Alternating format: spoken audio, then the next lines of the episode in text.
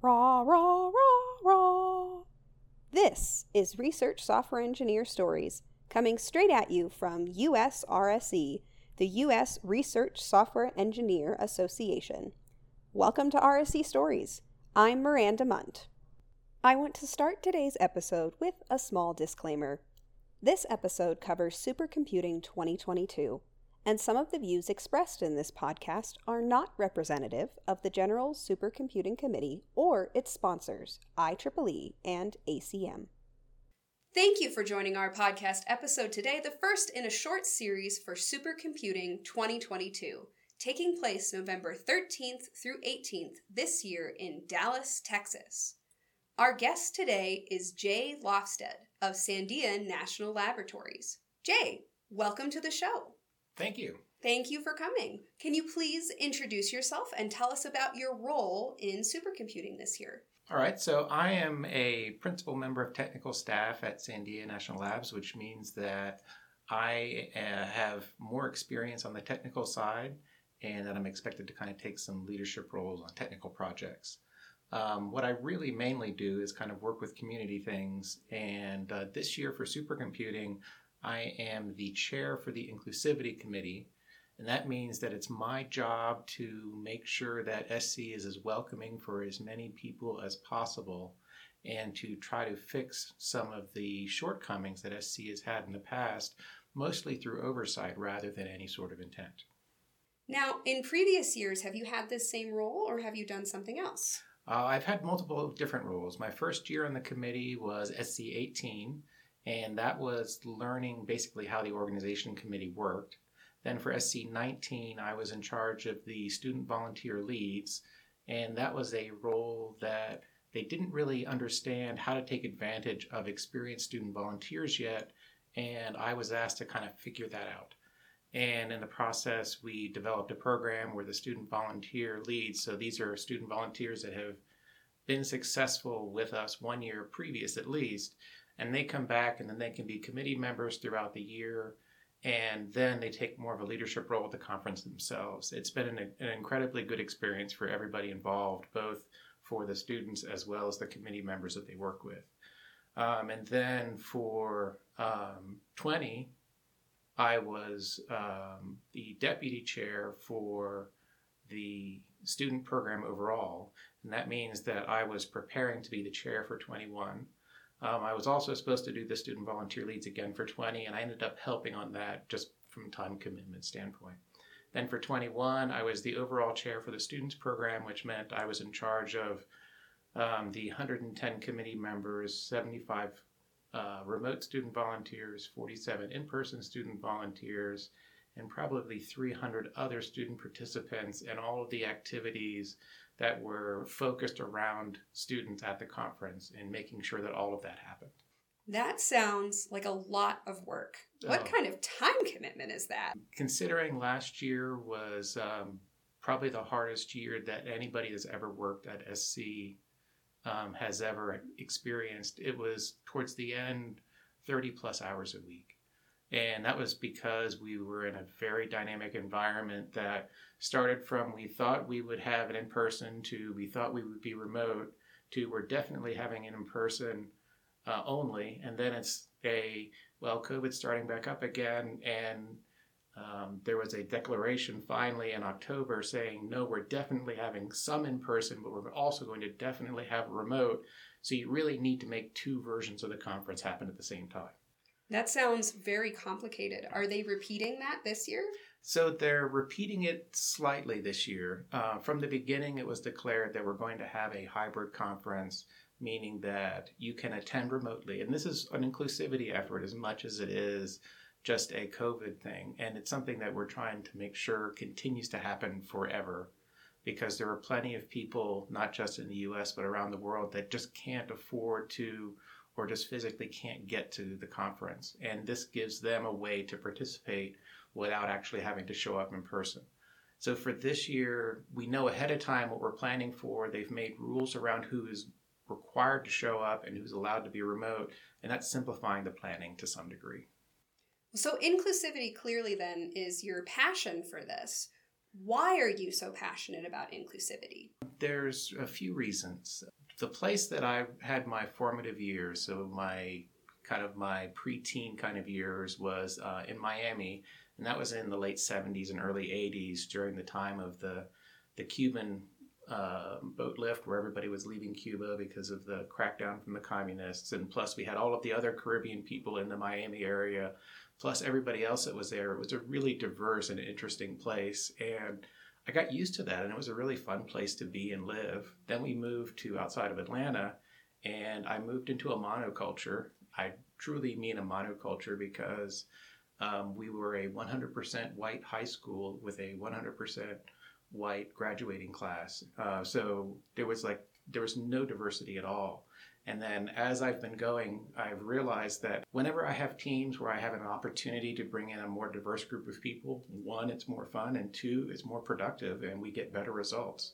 And the research has shown this more broadly. So if I want that to be the environment I get to work in, either I can hope somebody else does something about it or I can work to do it myself. And I've decided that the best way to make sure that that happens faster is to work on it myself. So, then, in terms of SC22, what are your big goals as the chair of the Inclusivity Committee? Officially, we've had an, inclusivity chair at SC for several years now. But for SC21, we really had the first really solid effort. We had several things happen, like we had the first gender neutral bathrooms, and um, we had the formation of the SIG HPC Cares Committee, which is kind of like a mobile safe space for people who suffer from harassment or other sorts of discrimination. They need help. These are people who can um, help them get remedies or, or seek other sorts of, of help. But uh, a lot of that was done outside of the organizational structure of SC itself. So, one of my main goals this year is to take all of those things that were done outside of the committee and force them through the normal committee mechanisms so they become things that SC just does. Um, and then the second thing that I wanted to do is to try to push inclusivity into as many corners of SC as possible. So, one of the other things that we're doing is we're reaching out to all of the workshops, tutorials, BOFs, and panel organizers and just saying, hey, we're here. SC wants to have a strongly inclusive environment. We're, we're here to help you if you'd like help. If you have some inclusivity related efforts that we can promote, we'd like to help promote that for you um, please contact us. And um, so those are really the two things that I'm kind of pushing on for this year. And um, there are so many tiny things that need to change before SC is going to be truly an inclusive conference. So it's a multi-year process, and all of us that are taking onto this role knows that we're going to get several things changed, and then it's build for the next year and build for the next year until we get the process completed. For those of us who maybe not attended a big conference like this, can you tell us what is a BOF? Oh, a BOF is a birds of a feather event, they call it. And um, those are one hour to 90 minute meetings of people who share interest in a particular topic. These are common at uh, large events where they'll have a uh, you're a group of people who are interested in some particular library and because there's not enough interest necessarily to hold a whole workshop on it, they'll just have this smaller meeting and then everybody who's interested in that can show up. So HDF5 is the probably the biggest IO library for HPC systems. And HDF5 has a BOF every year, which is a community gathering where they talk about all the new features and what they have planned, and they have input from the community about what to do next. And that's kind of typical. But they can also be all sorts of other things. Like uh, three years ago, um, a couple of students and I um, put together an ethics and HPC BOF because that was a, an area that was missing. So we wanted to bring the discussion of the ethics of what we do in the HPC environment to the SC community. So it's really a wide ranging kind of things that can happen. So are you planning on having inclusivity geared BOFs at the conference this year? Um, we probably will have more of an association with existing BOFs rather than having things that are specifically done by inclusivity. We will have other programming that inclusivity itself has. So, for example, we will we have the early career program, which is run out of inclusivity. Um, we have the outreach program, which is going to all of these different groups, as well as other outside groups that have a presence at SC. So, if somebody, if a, there's a group like the Research Software Engineering uh, association that wants to or that has a presence at SC and they don't necessarily have a really deeply ingrained presence and want to get more involved, we're trying to help give them an avenue to get more involved.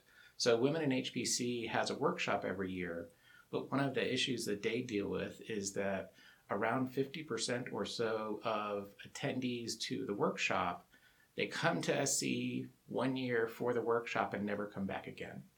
And that's one of the indications of why we have a lot of work to do you know, from the inclusivity standpoint is that we should not have that level of attrition.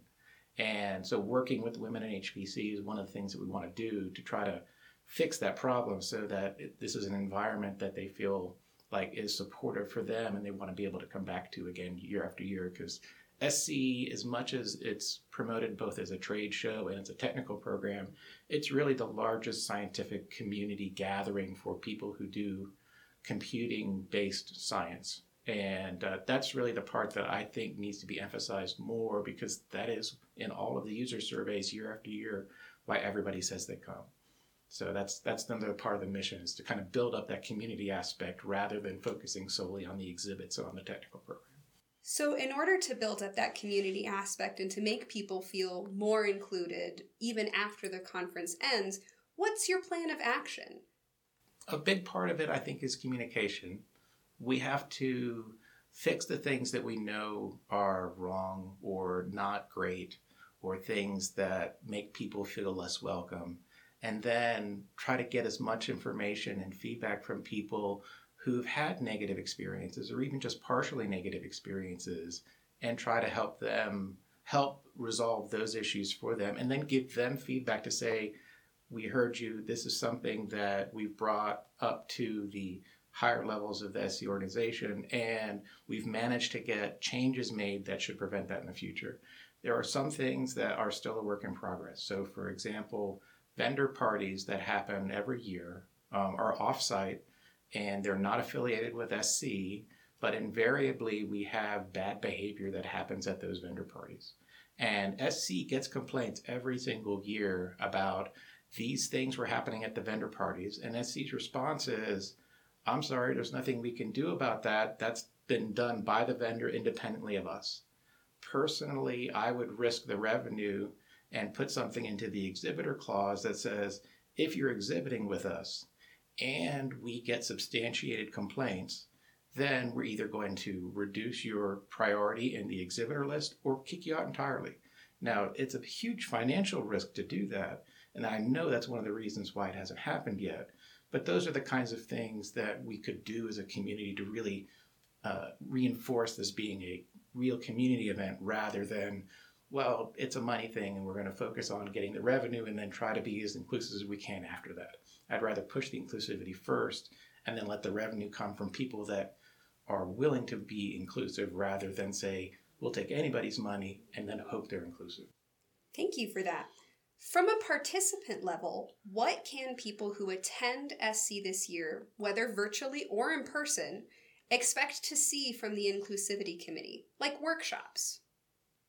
So, uh, from workshops, uh, I've already mentioned uh, Women in HPC, and we have the research software engineering workshops. Those will be there. Um, in terms of other things that are not necessarily considered kind of core for SCs, things like we have the HPC SysPros, which are the system administrators, and that's not an audience that's typically seen as core to HPC, even though without them we would not have our data centers running. Then we've mentioned some of the birds of a feather sessions already. Um, we have all of those kinds of activities going. Beyond that, um, we will have the SIG HPC Cares group, and those people will have a diamond shaped badge that says SIG HPC Cares on it. So if you have any issues, you can go talk to them. We're in the process of forming a similar organization within TCHPC for IEEE, and they will also have a presence. So we'll have a good group of people around kind of as monitors and mobile help spots should anybody need help. Um, we'll also have a sensory relief room if you happen to have sensory issues and want to go and find a place to just recover for a little while. Beyond that, we're really looking for what is it that would make this a better environment and a more welcoming environment for you. Send us an email, give us feedback, and uh, we'll do what we can to make everything happen. At the end of the podcast and in the podcast notes, we will provide that contact information for Jay and for the Inclusivity Committee. Now, Jay, I have one last question for you. For those who may not have gone to SC before, what would you say they should definitely do in order to feel like they're getting the most out of the conference? For me, um, SC really lives in the workshops and the birds of a feather sessions. Um, the tutorials are great because you get to learn from people who are developing the technologies that they're presenting, uh, but they unfortunately overlap the workshops. The workshops are all hyper focused on subdomains and whatever your area of interest in, attend the workshop on that and you'll get into a community of, of around 75 to maybe 200 people that that's really what they do and they work on. And that's a great way to get started and kind of get pulled into the community. Uh, the birds of a feather sessions are the same thing, but they could be either generally a smaller group, but they may even be a larger group. Those are also a good way to try to help get involved on the community side. The big thing is is that this is one of the few places that you can literally stop anybody and talk to them. It doesn't matter who they are. The only caveat on that is that they may be headed somewhere and you need to walk with them, but just about anybody will talk to you. So if there's somebody you always wanted to talk to or meet or somebody you want to make a connection with, this is why everybody attends is because of all of the other people that are there.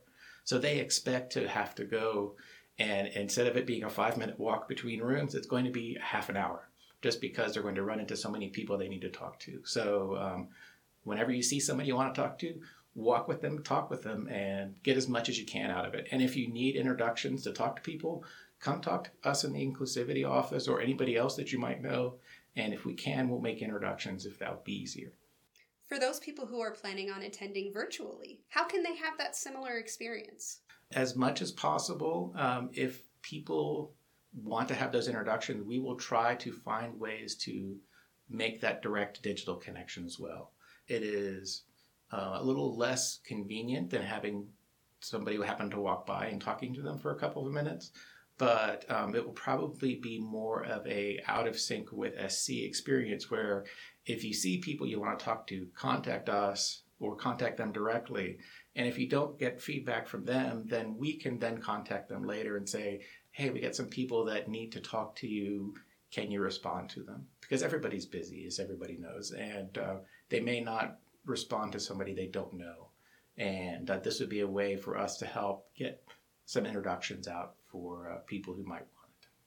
The main thing overall is um, we're expecting hopefully about 7,000 people in person this year.